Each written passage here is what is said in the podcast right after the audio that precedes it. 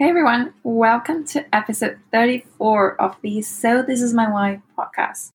I'm your host and producer, Ling Yah, and today's guest is Sean Chong, a three-time Diageo world-class Malaysian champion and renowned mixologist most known for founding Omakase Appreciation and Bar Class Academy of Asia.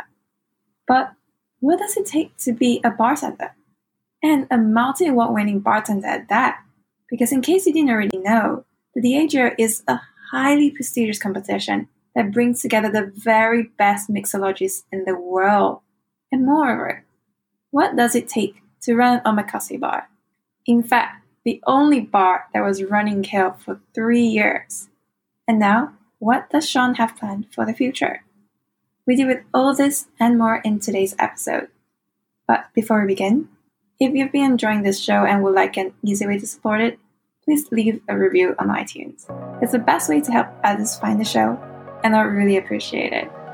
Now, are you ready? Let's go. Welcome to the So This Is My Why podcast, where we talk to people about their whys and how they turn them into realities to inspire you to live your best life. And here's your host, Ling Yah. So you're going back to 1986. I grew up in Malaysia for the first 5 years. And then the next 5 years is what I guess shaped my life and changed it a bit different than your conventional Malaysian boy story. Because my dad was working for the Malaysian Industrial Development Authority, MIDA, and he got a posting to France. And so he decided to bring the whole family because it was a long posting. What was supposed to be 3 years became 5 years. I went to international and British school, so it wasn't too foreign. But of course, I picked up French fluently at that time. But the thing that I will take away the most is every summer holiday, my dad is an avid traveler. So he would say, since we have these 6-7 weeks of your summer holiday, we'll go somewhere. He would actually drive. He would drive from Paris all the way to the south of France. He would drive from Paris all the way to Spain on one occasion. I think the furthest we've been by car is from Paris all the way to Austria. All these trips allowed me as a child to see all these things. I was already exposed, like what Venice looked like, what Switzerland looked like, what the Alps looked like. So I guess this eventually allowed me to be more open-minded, especially when it comes to bartending, which I always say is a borderless profession. People drink everywhere in the world. People travel and they go to bars. The bartending as well. We travel the world to meet other bartenders or to visit other bars or to do guest shifts. So yeah, I think the 5 years in France has actually benefited me many, many years after. I read that your dad allowed you to taste alcohol when you were young. So was this back in France or was it much later? It was in France. Because in France, you can actually get cider, like 1%, 2%. You can literally get it off the shelf. My first taste was 5 years old. I think my younger brother was even younger. It was like 2. Whoa! Yeah. So it wasn't drinking, it was just tasting. But still, the first taste was very, very young. When we came back to Malaysia, my dad was quite open with alcohol. Sometimes when we meet with his friends for family gatherings, and they would end with a whiskey or a Baileys, you know, as a digestive. And he would allow us to try like Baileys or whatever. And that was maybe, 10, 11 years old. You went to SMK Bukit Bintang. Was that a shock to the system? A very big shock. My school days were not easy, especially for the first 3 years. So I came back in mid-1996. So I went to private school, but still generally the school system is pretty much the same. In France, I was in the International School of Paris, but that was an American system. So it's a bit more open, it's a bit more casual, I guess, but it was still a big shock still coming back. The cultures are totally different, like in terms of the children, in terms of the teachers. Yeah, standard 4 and standard 5, which I was in Sri and I, those were tough years. Because I had to deal with students who did not understand why you didn't speak Chinese. I had to deal with teachers that had a totally different attitude. The kena marah, kena rotan, all this kind of thing. So that was something I had to get used to. Break time, very hard time, you're with all the other students. Whereas in Europe, it's very controlled. You have your break time, you actually eat together and everything. Having said that, I'm happy that I was allowed to Malaysianize again and just to prove to my parents that this is not a mistake for doing this and this and this. So I worked hard and I actually got 2 A's and 3 B's in UPSR. So at what point did you decide that you wanted to enter into the F&B industry, which led you to going to Taylor's? I would say this is circa Form 3, 2001. By then, I had already kind of an idea of what I wanted to do because my mom was the first one to teach me cooking, even back in France. So I guess I found an interest in that. And I always asked her if she could teach me. And then when you go to school, they always have the Hari Kerjaya and you talk to counselors, what do you want to be? Because they want to stream you, right? When you're Form 4 and Form 5.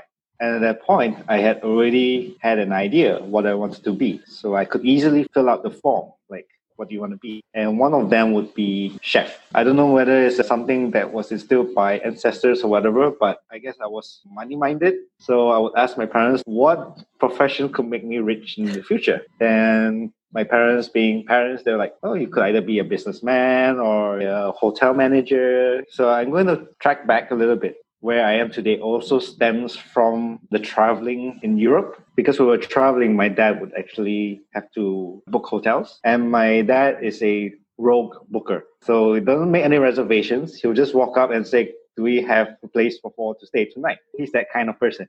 So we'll actually drive from hotel to hotel. If they didn't have a room, we had to drive to somewhere else. And occasionally, my dad would have to book a four-star hotel. So I guess from the experiences of checking into hotels and sleeping in the room, I liked the environment, that it really translated to the future. But I said, okay, I think I could do hotel management. I like hotels when we were staying in France. About the time when I went into college, Taylor's had already really systemized the way you learn. The first year is all general. You learn everything about hotel management. So from the rooms to kitchen to restaurants. And then in your second year, you get to specialize. So which sector of the hotel do you want to improve your skills on? You could choose between three. So room divisions, which is either front office or housekeeping or F&B service or kitchen. So I chose F&B. You were participating in college drinks competition as well. You were making drinks as a hobby on the side. Am I right? Yes. For some reason, I had already been very drawn to the bar, even at that college level. What I liked about Taylor's was we did proper restaurant service every week and you get to take turns to be the bartender. So you get to create a couple of drinks to sell and just generally operate the bar. Everyone wanted to be in the bar, but I think it was more so for the guys and even more so for me. So I was like, if there would be someone absent, I was like, I'll take over the bar, no problem. And there were small competitions within the college. So it started off with a very internal one, a very novice understanding of mixing drinks. After that, even the lecturers kind of saw that maybe I had a gift because I was doing very well in studies because I guess I was focused. I knew what I wanted to do. I became the top student all the way from the start until I finished my degree. I guess this just comes from being very focused and what you want to achieve. And I guess I had an ambition, but I just worked really hard. Maybe ego played a part because I know my classmates looked up to me. Okay, this guy knows what he's doing. He's performing really well. So a few of them tagged along with me. So they were like my core group, which one or two of them also managed to obtain honors in the degree. So that was nice. So you end up going to Hilton KL and then you were working as a team member in Senses restaurant, which I understand is a fine dining restaurant. Yeah. What was that transition like, suddenly working in a professional fine dining atmosphere? Because I had already done my internship with Hilton. So when it was time to actually go into the workforce, my parents said, if you could get into an international chain as an employee, then maybe your future ambition will be fulfilled.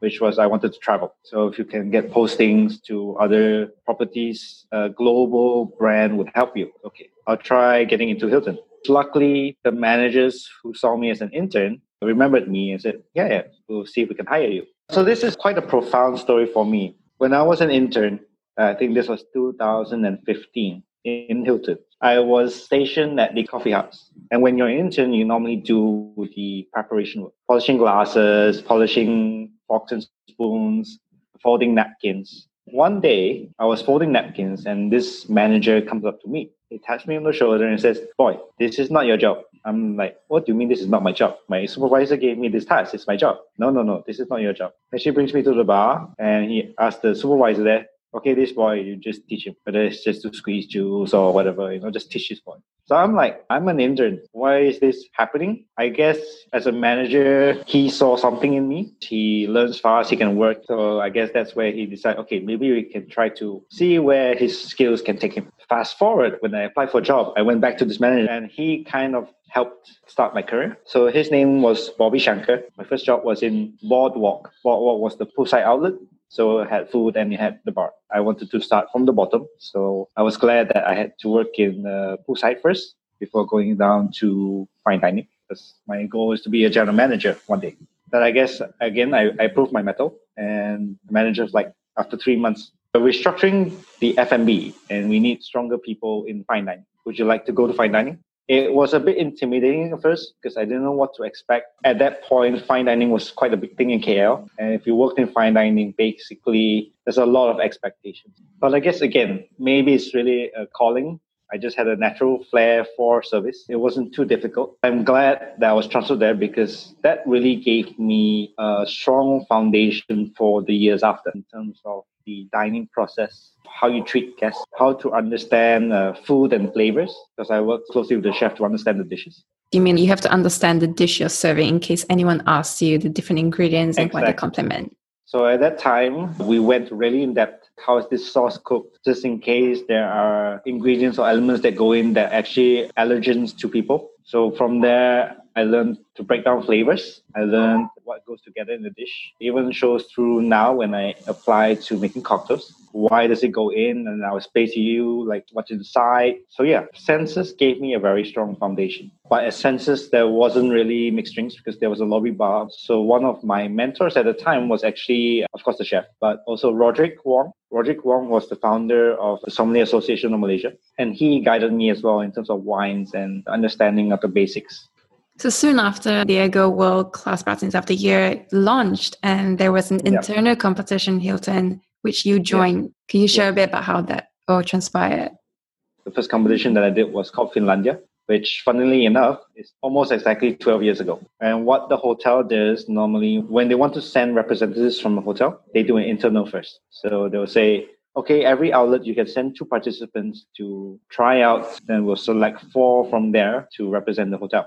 So at that time, I had nothing to lose. I was like, I'm going to show whatever I know that hopefully gets me a spot in this competition. Before I left college, we did a special dinner in Taylor's where Chef Patrick Sell, now the World Pastry Champion Captain, he was onto molecular stuff at that time and he wanted to do a molecular gastronomy dinner. And I did the drinks and I had learned a few things from doing the dinner, like esterification, basically making like a jelly, but not out jelly, which you can burst in your mouth kind of thing. Fast forward to Hilton, fortunately the Senses were using these kind of ingredients. I can use this esterification technique in my drink in Hilton. And I guess that impressed the judges because the judges were the hotel managers. They were like, okay, this boy is fresh out of college and he seems to know more than our bartenders. And in that competition, that kind of sparked everything else. So it started with about 24 participants from all around KL. That competition was intimidating. I'm up against people who are much more experienced than me.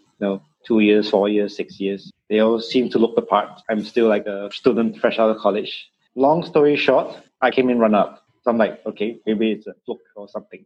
So the Diageo competition, basically, because I had done very well in the Finlandia one, the managers were already like, you seem like a good candidate because you already won runner-up. We'll automatically enter for you for the next one. So Diageo was a very big competition. At that point in time, I had no idea what it was. But it's a competition that really tests you as a bartender, from your product knowledge to cocktail making, to your technique, to product knowledge, to communication. I think at the time it was quite a simple competition as well, right? Like now it's like 6 months long, but before it was a lot simpler. Yes. So simpler in the sense like you just need to come up with your signature cocktail, present it, and that's about it. So that happened in 2009. I remember that drink was called Sexy Señorita and inspired by Old Town White Coffee, hazelnut flavor. So that was one of my favorite coffees at the time. So I said, can I transform this into a drink? So yeah, worked with the chef, not so much in the actual flavor of the drink, but how to present it and how to apply the overall experience in terms of drinking for competition. How was the process like of creating this one drink? So that drink was creamy. So it went from trying Do I use full cream? Do I use just milk? Do I use cream and milk? Do I use normal hazelnuts? Do I roast the hazelnuts? Which liqueur is a sweetener? Do I use honey? Do I use agave syrup? Because I was using tequila. At that time, it was simplified because I had just like, okay, I want this hazelnut drink to transform into alcohol. What alcohol do I put it in? So I researched on cocktails that had similar structure. And then for some reason, I chose tequila and it worked. So what was it like after you won? I think you seriously considered bartending as a career, right? And they soon shifted you to Vintage Bank. Yes, I seriously considered, but I guess that's where managers really play a role. That's also translated into me being a business owner now, and how I manage the team is to find people's talents and see how to groom it. The actual competition was also a very profound moment. It was held home ground in Hilton Kuala Lumpur. There was about 14 competitors. Some competitors I never met before, 6 years in the industry, 8 years. So I said, okay, maybe I won't win. This is just for the experience. But I guess my managers had already trained me to do practice rounds and everything, so I was a bit more confident in doing it. So that competition was a kind of a fake it episode for me, because I wasn't working in the bar, I was working in the restaurant. I don't have the skills to back me up, but I could perform that one drink really, really well. That, coupled with the fact that I was fresh out of college, information was easy for me to absorb. There was a written examination for that competition, so I did quite well for that. And then coupled with the presentation, that boosted up my points. I think it was 12. All the competitors, they presented their drinks and they will ask questions like, why is your cocktail like this? Then they'll ask product knowledge. Why are you using Ketel One? Where does it come from? What vodka is it?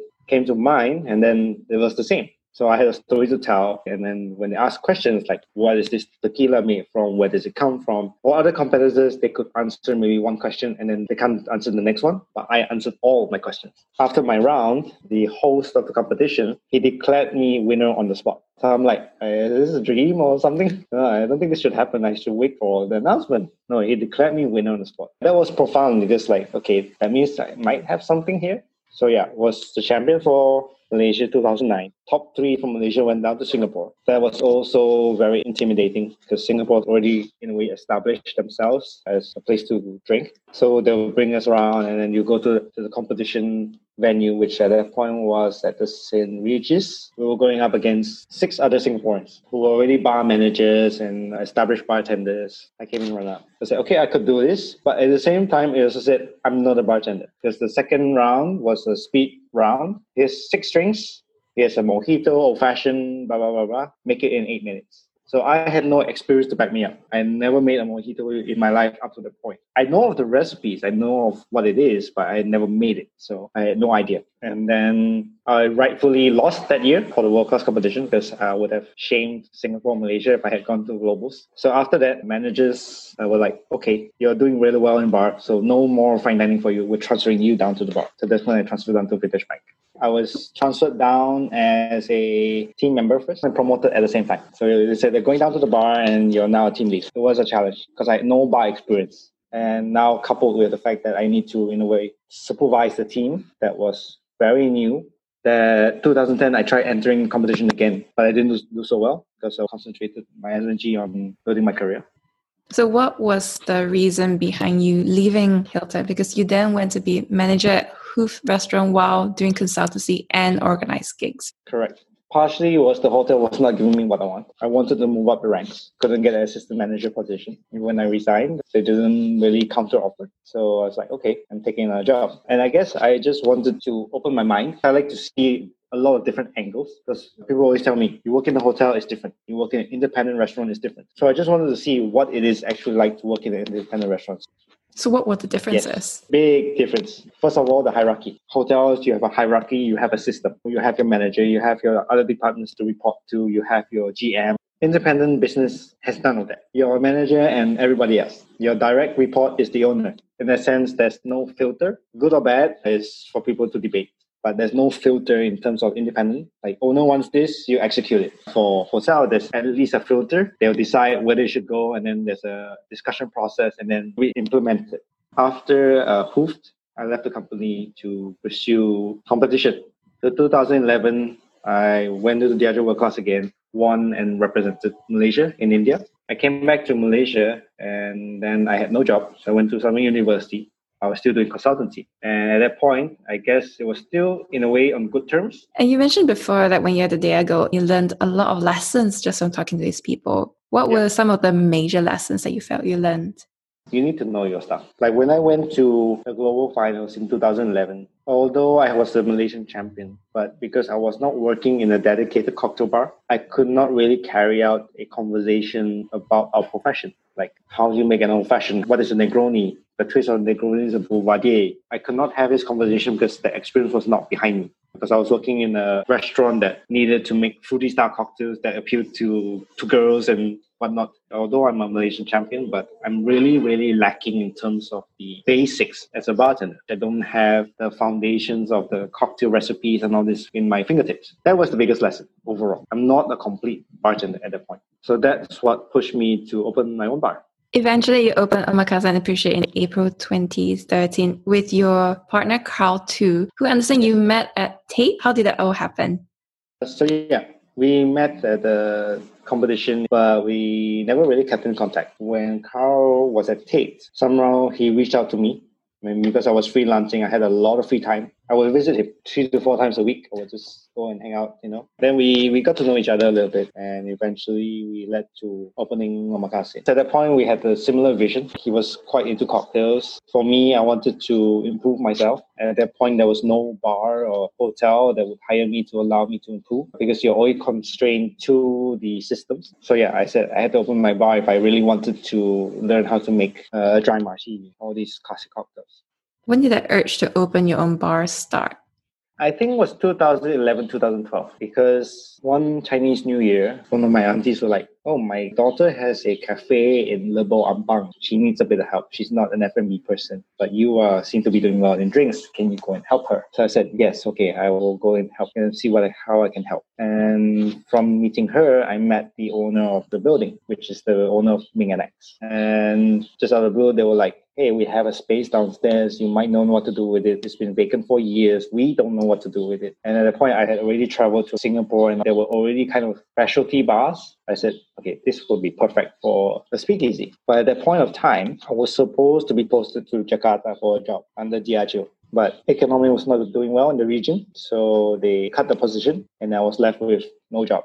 Then I was like, okay, I need to do something now. So then I said, okay, let's see if we can open the bar. Were you a bit concerned because, as I understand, the first 3 years that you were open, you were the only speakeasy in town. So It was brand new in this country at least. Yes, yes. But you were convinced it would take off. I was not convinced. I was convinced with my talent. I was convinced with what I can do with drinks and the exposure I have. I was not confident whether the business will take off. It was unusual. It was just pure word of mouth. People can't even find the door if they don't know what they're looking for. Yeah, it was really a big risk. It was probably set up for failure. But yeah, I think the stars were aligned and things were working for us. Yeah, it worked. 7 years. Yeah. And you were inspired by the 1920s prohibition era in America for the whole setup. Yeah. Well, at that point of time, when you're into the global bartending scene and I met people from around the world, you kind of get a little bit of intel from all these people. And at the time, the cities that people will look to for bartending would either be London or New York. These are like very established cocktail markets. And one of the bars that was making waves in the world at that point in time was a bar called PDT, Please Don't Tell, in New York. So they were one of the first speakeasies to really globalize their brand. Like it really got out there. Everyone knew PDT, the new speakeasy of the world, and a lot of other bars followed through. So we just wanted to jump in on this trend. This seems cool. It's a no-brainer. 1920s prohibition speakeasy, you know, it already says cocktails. But it was something of a high-risk business, right? You had trouble even getting a loan from banks just to get it off the ground. At that point, I was, 26 years old? I guess I had a nothing to lose kind of mentality. I'm young, so if I fail at this, I have a chance. So we were going around trying to see how to make it work. It was from possibly joint venturing from the management team of the building. They were not confident in our idea because there was no one else in KL doing it. The next step was trying to get other people involved with the business, like investors. But even investors were like, we don't know if it's going to work. So no. And then luckily, 1 year, I set up the courage to ask my uncle. He was back for Chinese New Year. I was like, I want to open a bar. Would you help me to invest? I knew that he was one of the uncles who was rich. So I was like, okay, let's just try it. I don't know if he believed in the idea yet, but I guess he believed in me as a nephew. Okay, I think this is something worth investing in to help you build your future. And yeah, he lent me 100,000 and I managed to see what I can do with 100,000. Must have been stressed though, although you all worked out because you managed to repay in a year. 18 months, I think we paid back. But yeah, it was stressful because as a new business owner, there's all these credit terms and there's always that part when age is not on your side at that point. Luckily, people knew who I was from all my competition and everything, so that helped. But if let's say I was totally new, you need to prove your records. So how do you guys come up with the omakase concept and to blend your two styles? Because you're quite a Japanese approach, right? Whereas Carl is more of a Westernized approach. So how do you blend all that together since it was such a bartender-centric speakeasy? Well, first of all, we went with the omakase because we had no idea how the Malaysian market would respond. And if we did omakase, we have a chance to at least guide your experience. At that point, really, unless you were from the US or the UK, most Malaysians didn't know what a dry martini was, what a proper cosmopolitan was. So at least with the omakase style, you can tell us, oh, you want something vodka that's a bit fruity, then we'll make you a Cosmo. We had a chance to guide your experience and also guide your education in terms of learning cocktails. We blended that with our styles just to offer something different. In 2012, let's do something that no one's ever done before, which was firstly an L-shaped bar, inverted. Most of the time, it will be L where bartenders on this side and customers on the other side. So this was an inverted L. And we just want to say most bars have standard stations. There's no difference in style. But I'm Japanese style and you're Western style. Can we do two different stations? So we said, okay, let's try it. So yeah, that actually worked because we actually managed to display different styles of bartending, different ways of making cocktails. In the sense, like, my approach is different from Carl's. The same drink can essentially taste different depending on your foundations. And you guys were changing menus all the time, I think once a month to like once every 6 to 8 weeks. It was getting stressful towards end of 2.5 to 3 years. In the first 2 years, it was still fun. We were changing menus every month. So why we changed every month was one, just to offer something different to customers every month. Secondly was to accelerate our learning. So I built omakase to actually train myself. I want to be the best at making classic cocktails. I want to know all the 70 to 200 cocktails that's in the international classic cocktails. So then we would change the menu to put it on the menu that if someone orders it, at least we made that drink once. Even if it gets ordered once, at least we made it once. That was the idea. So that's why we changed it. We were doing 2 special drinks, so our own creations, and 3 classics. So we had a menu of 10 every month. We did that for more than 2 years, every month. That it was then starting to take a toll on our inspiration for flavors. It was like a bit harder to draw inspiration and to make drinks. So we stretched it out to every 6 to 8 weeks, we changed the menu. We were like in the deep end on Fridays, Saturdays, because we were the only speakeasy in town for 3 years. And we were busy after 6 months. So it was full on like Fridays, Saturdays. So it was packed for months. So it came to a point where we were afraid of our own business. We were like, it's so busy. Okay, just prepare for it and let's prepare for war kind of thing. How did it even grow to such a huge extent when you weren't even marketing yourself? I guess it really validates the true marketing tool of word of mouth. People were just like, this is new speakeasy in town. It's really cool. We want to show you what it is.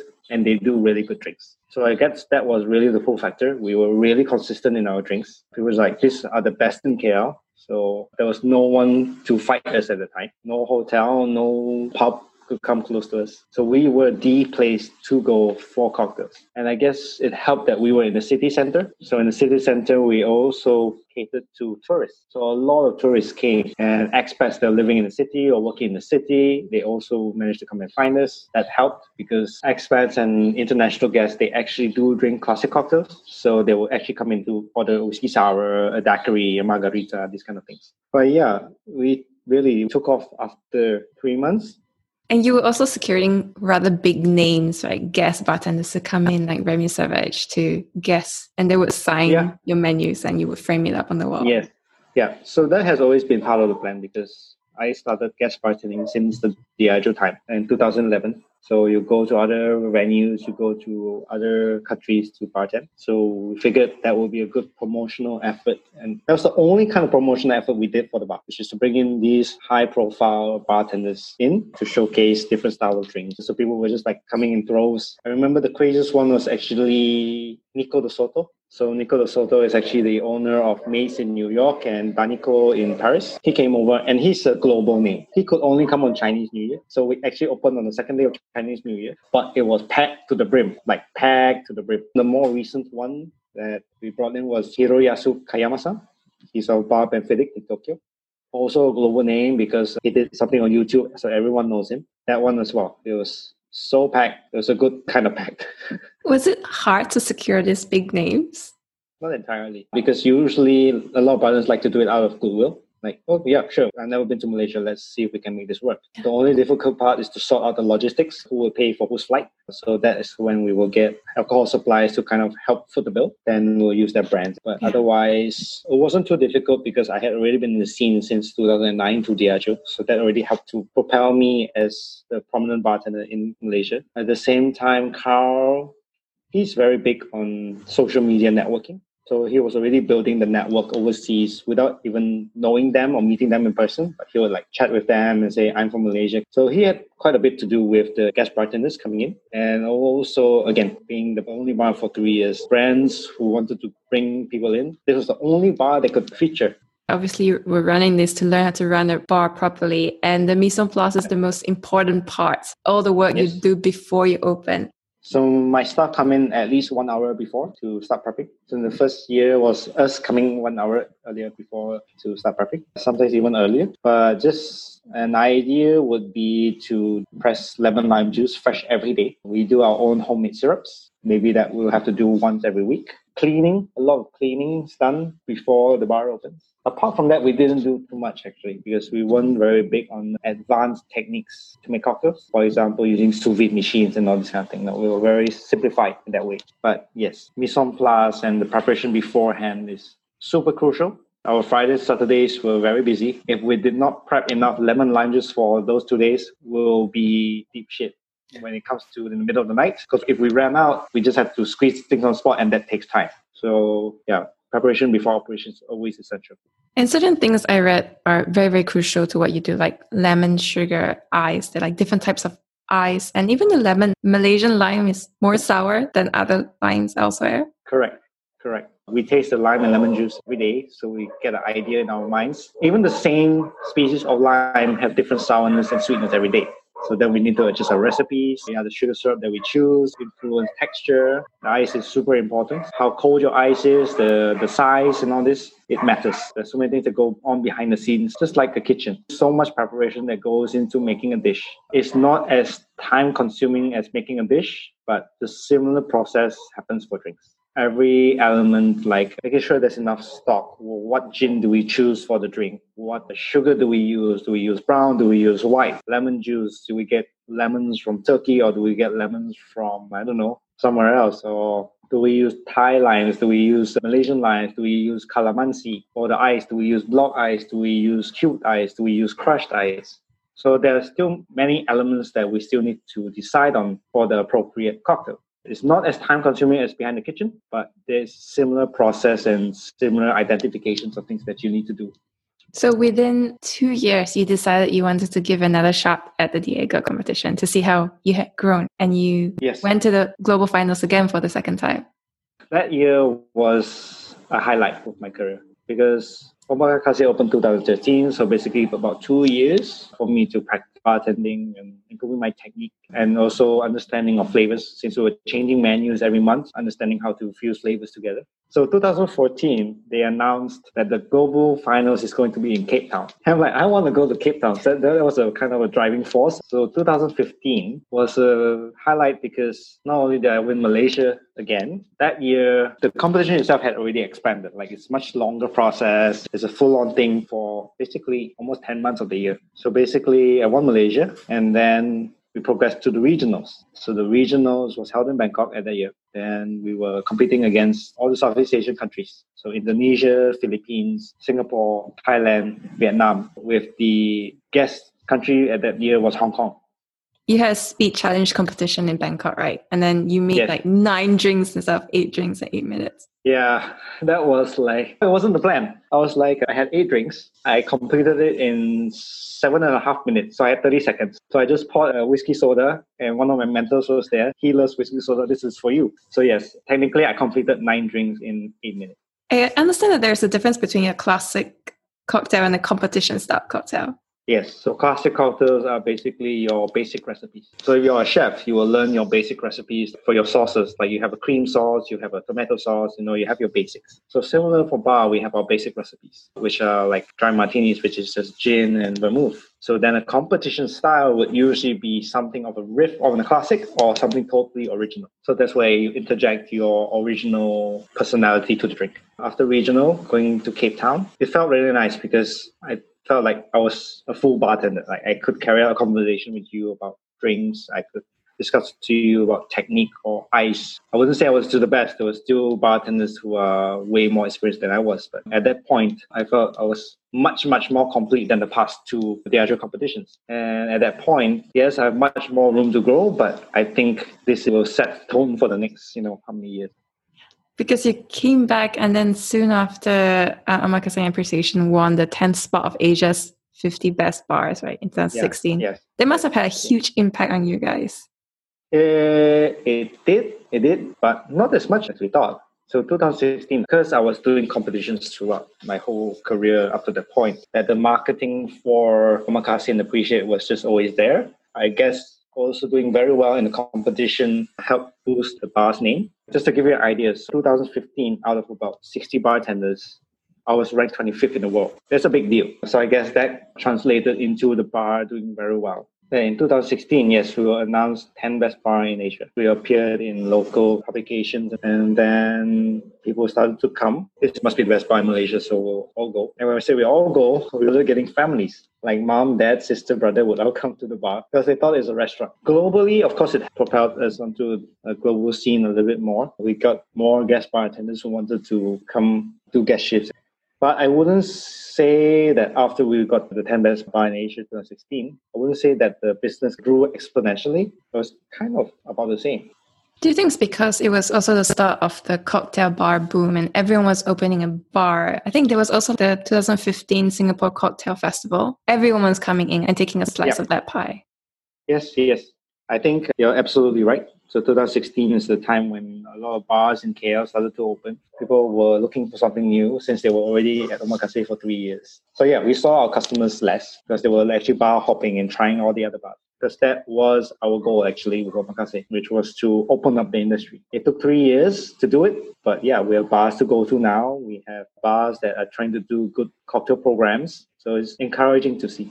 And I think finances is something you've mentioned before that was something you struggled with, I think, especially when the GST, then the SST hit. Yeah, as a new business owner, I would say even 3 years into it, I was still a young entrepreneur. So there's still many things that I did not understand. And I did not have a team that could help the learning process. As a team, like I didn't have a full-time accountant. I didn't have a full-time like management team. It was just like me and Carl managing the whole thing. But yeah, as a young entrepreneur, we dealt with the punches. And one of them was to try to keep the business afloat with maintaining the cash flow. But what I never anticipated was there are more costs on the outside of the business that actually eats into your profits. If you make a certain amount of money, you have revenue tax. I knew there was revenue tax for the business, but I did not know how much. So at the end of the year, like we had enough profits, but it will all go to pay tax. So then we had nothing to push forward for the following year. The business would have been all right if we were not gung-ho young entrepreneurs because we tried opening a new outlet in 2015, Sparrow. So that greatly affected our cash flow because a lot of money went there.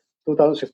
The stars are not aligned in terms of business because while opening Sparrow, like the contractor stole money and ran away. So that also left a big dent in our cash flow. And then, yeah, that GST and SST, because I was not an accountant, I did not know how to actually properly navigate it.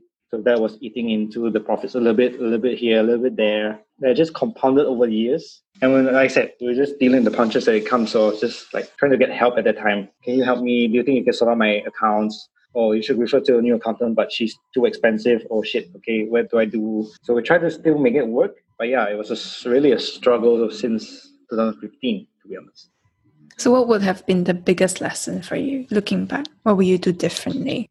Do differently is get someone who can advise you on the finances, because that's ultimately what you're in it for. Business is to make money. Yes, the romantic side is to build a bar and a concept and a great place to go to, but ultimately the bottom line is money. I was not willing to invest more money in someone who can manage the money. I was like trying to get by with the cheapest possible option, which was getting you the basics like bookkeeping and that's about it, which was not enough if you wanted to prolong your business. So that is what I'm doing for my current brand, which is getting someone who actually knows about finances and can advise you whether this is a good decision, it's not a good decision, what you need to do next, or you know how to work around it. In November 2019, you actually had a conversation with Carl. Could you share a bit about how you came to the decision to close it in December? Well, it came down to money. Is this still a feasible thing to keep on just plodding on and trying to recover, but it's not actually recovering? Because we were just able to pay off our stocks month and month. I was actually running to retail shops to buy on cash delivery basis because our accounts were basically being blacklisted. So it's a constant struggle that I don't want it to sound morbid, but it's like when you reach that point in your life, if you have so much debt, people decide to commit suicide. So it's like, if we can't continue this business healthily, I think we should stop it so that we can do other things to recover back this cost and set it straight. So what was the plan when you decided to close the bar down? I mean, must have been lots of things that you had to start shutting down. Yes and no.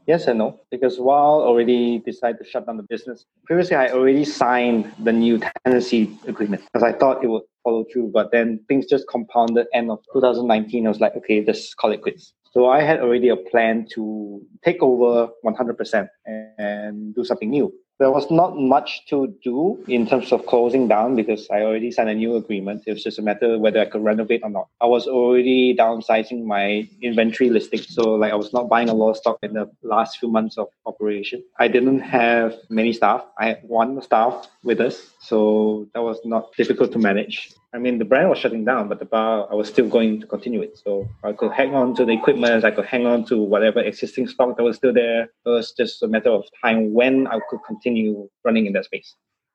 After that, you were at Los Sombreros, and also you started the Bar Class Academy Asia. Yes.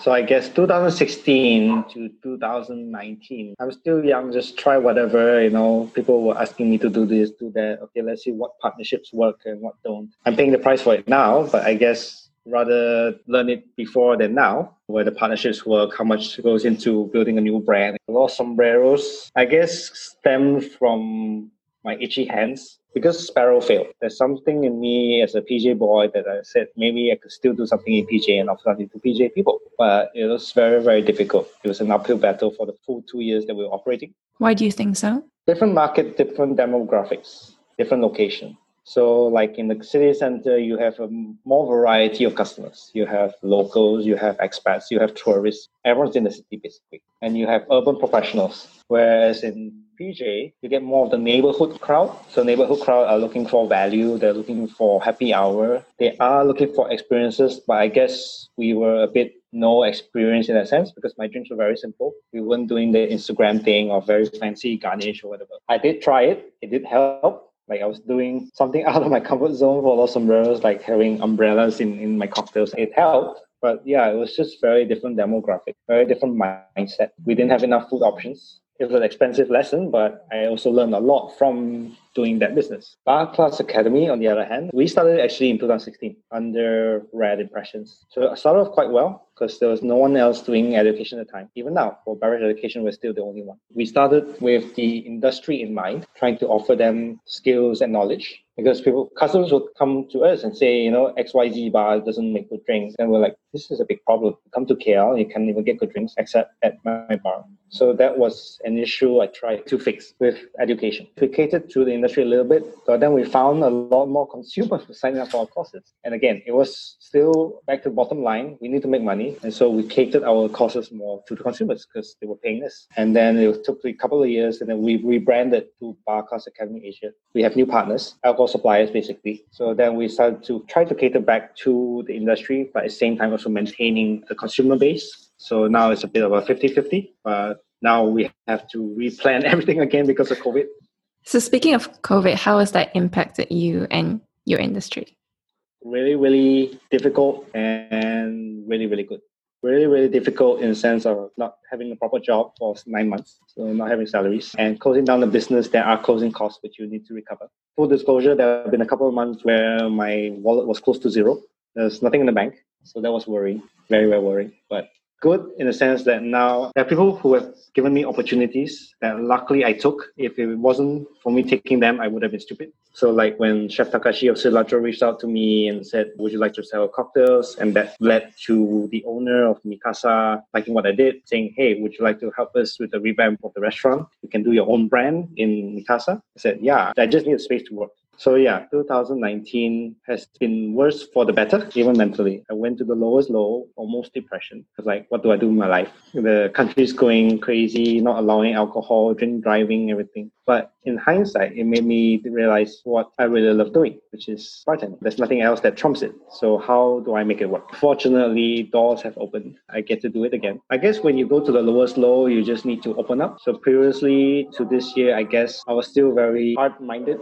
I was already running Omakase will appreciate. Yes, there were years that were in a way failing, but I think I know how to recuperate from this. So I was building a new business concept, but I was still wasn't exactly reaching out to people. I was like, I think I can still do this on my own. But then this year I was like, okay, I don't think I can do all this on my own. So I started reaching out to people and talking to people, and I guess that really helped build a better understanding. Like some people will just ask questions that make you question whether it's the right way to do this or not. Like, what's the best way forward? Do we do one bar? Do we move back? When do we execute? Made my mind a bit more open this year, willing to accept more advice or ideas and opinion. So Mizukami is now my new bar collective. So Mizukami means Mizu in Japanese means water. Kami in Japanese means God, and Kami in our language means us. So I tried to build like a community. I was building a membership program, like flow with water, go with the punches. For 2 nights, I could not sleep. How do I make this work? I was thinking of it, how? And it came to a collective. So rather than have 2 bars, different concepts, they call it sister bars, like Kohli and Pahit. Similar management, but different concepts, different. So I just wanted one brand to kind of feature throughout. So then I said, can I do this and do sub-concepts? So this is the one in Mikasa. It's Mizukami Highball. Mizukami Highball is basically reference from the izakaya concept, because it's in the restaurant called Shiso, which is casual Japanese. I figured, okay, then that kind of clientele and that kind of concept would do well with whiskey highballs, which is whiskey and soda, basic gin and tonics, classic cocktails, of course. That's never going to run away from wherever I build menus. And we're also doing zero proof, so no alcohol. So yeah, Mizukami is now a collective. Highball is at Mikasa now. You can find me there 6 days a week. Mizukami Cocktail, that's the one that's going to be in the Ming Annex space. That is slated for Q2 next year. As a collective, I'm trying as well to see if we can work with different venue partners to feature our menu, so that you can eventually do like a Mizukami Bar Hop and have different drinks in different locations. What's the best way to put your foot into the industry? Find a bar, get a job, and try to stay there for a while, like 6 months or 1 year. Even if it's not a good bar, at least you get to learn why that bar didn't work. Then when you progress to another place that's a bit more professional, then you get to identify, oh, why this bar is much better than this bar. Rather than if you go in for 2-3 months and then basically you say, oh, it's not suiting my working style, so I quit. You still haven't obtained the grasp of that business or of what you can do. To give you an example, when I took the management job, the owners were just like, you just create cocktails that cater to the customers here. And that is a challenge that you should fulfill as a bartender. It doesn't matter that you can't learn what you want to learn eventually, but at least try to make the best. If you have pushed that envelope to the limits, then you can say, okay, this place isn't working for me anymore. Try to stick to a place. Unless it's really, really shitty, then you can try to find a better bar. But ultimately, it's really what you make out of it. You negotiate with your owners or your managers to help you put something on the menu. It's proactiveness. If you think the bar is going to give you a career, I'm sorry, I don't think it's that way. It's the other way around. So I personally worked hard at every venue that I had. Like, what can I do? Should I do this? I talked to my owners. Can I implement this menu? Can I buy these products? Of course, there's going to be a negotiation, yes and no. But have you done it? If you have not done it, you're pampered. You're waiting for something to happen, but you're not making it happen. If you want to be a bartender, you've got to do what it takes. Well, thank you so much, Sean, for all of your time. I normally end with all these questions. So the first one is, do you feel like you have found your why? Yes, I have definitely found my why in terms of being a pioneer of the Malaysian bar industry, to be that example, to be that leader. I don't have to be the best. I would like if someone could be better than me, anyone younger who strive to be better than me, but at least from my standpoint is someone who's trying to push boundaries. There's someone who's still maintaining standards. There's still someone who really loves the bartending craft. That's why I'm still working 6 days a week. I love mixing drinks. And what kind of legacy do you want to leave behind? I think I've already left the legacy, but now it's enforcing that legacy. I opened up Omakase Appreciate and everyone validates it at that was the start of the cocktail scene. Although we were not the first speakeasy, but we were the first bar to really do cocktails 100%. That I guess the legacy I want to leave is 30 years down the line, 50 years down the line, that my name will appear in some Malaysian cocktail book where I helped to build the scene. That's it. And what do you think are the most important qualities of a successful bartender? One, responsible. Responsible for your job. Responsible for what you do. Second quality is be humble. And no matter where you've achieved, there's always someone better than you. There's always something you don't know. That's why I like talking to guests, because there's something I don't know. So especially like international, where you come from, what's good in your city. These are knowledge that's invaluable, because you never know, you'll be talking to somebody from the same place or similar location next week. Many years ago in Sunway, my chef colleague, he said he went to Turkey and he brought back a bottle, mineral water bottle. He said, Sean, I think you should like this because you're in alcohol and everything. What is it? It's Palinka. Palinka is an Eastern European brandy. So I had never heard of it. Okay, this is Palinka. So he gave it to me. He said, you can have it. I really had a lot in Turkey. Many years later, I kept that bottle with me. And there was this one night that a couple of Caucasians came into the bar. One was an American and one was a Romanian. So we were just chit-chatting, and I would occasionally ask, what do you normally drink? Or what is the alcohol that's from where you are? And then I had known that Romania also has Palinka. So then I was just like, we're just chatting. I can't remember the exact point, but I said, I have something for you. So I went back to my office and got this bottle of Palinka and I poured him a shot. And then he drank it. It's like, what is this?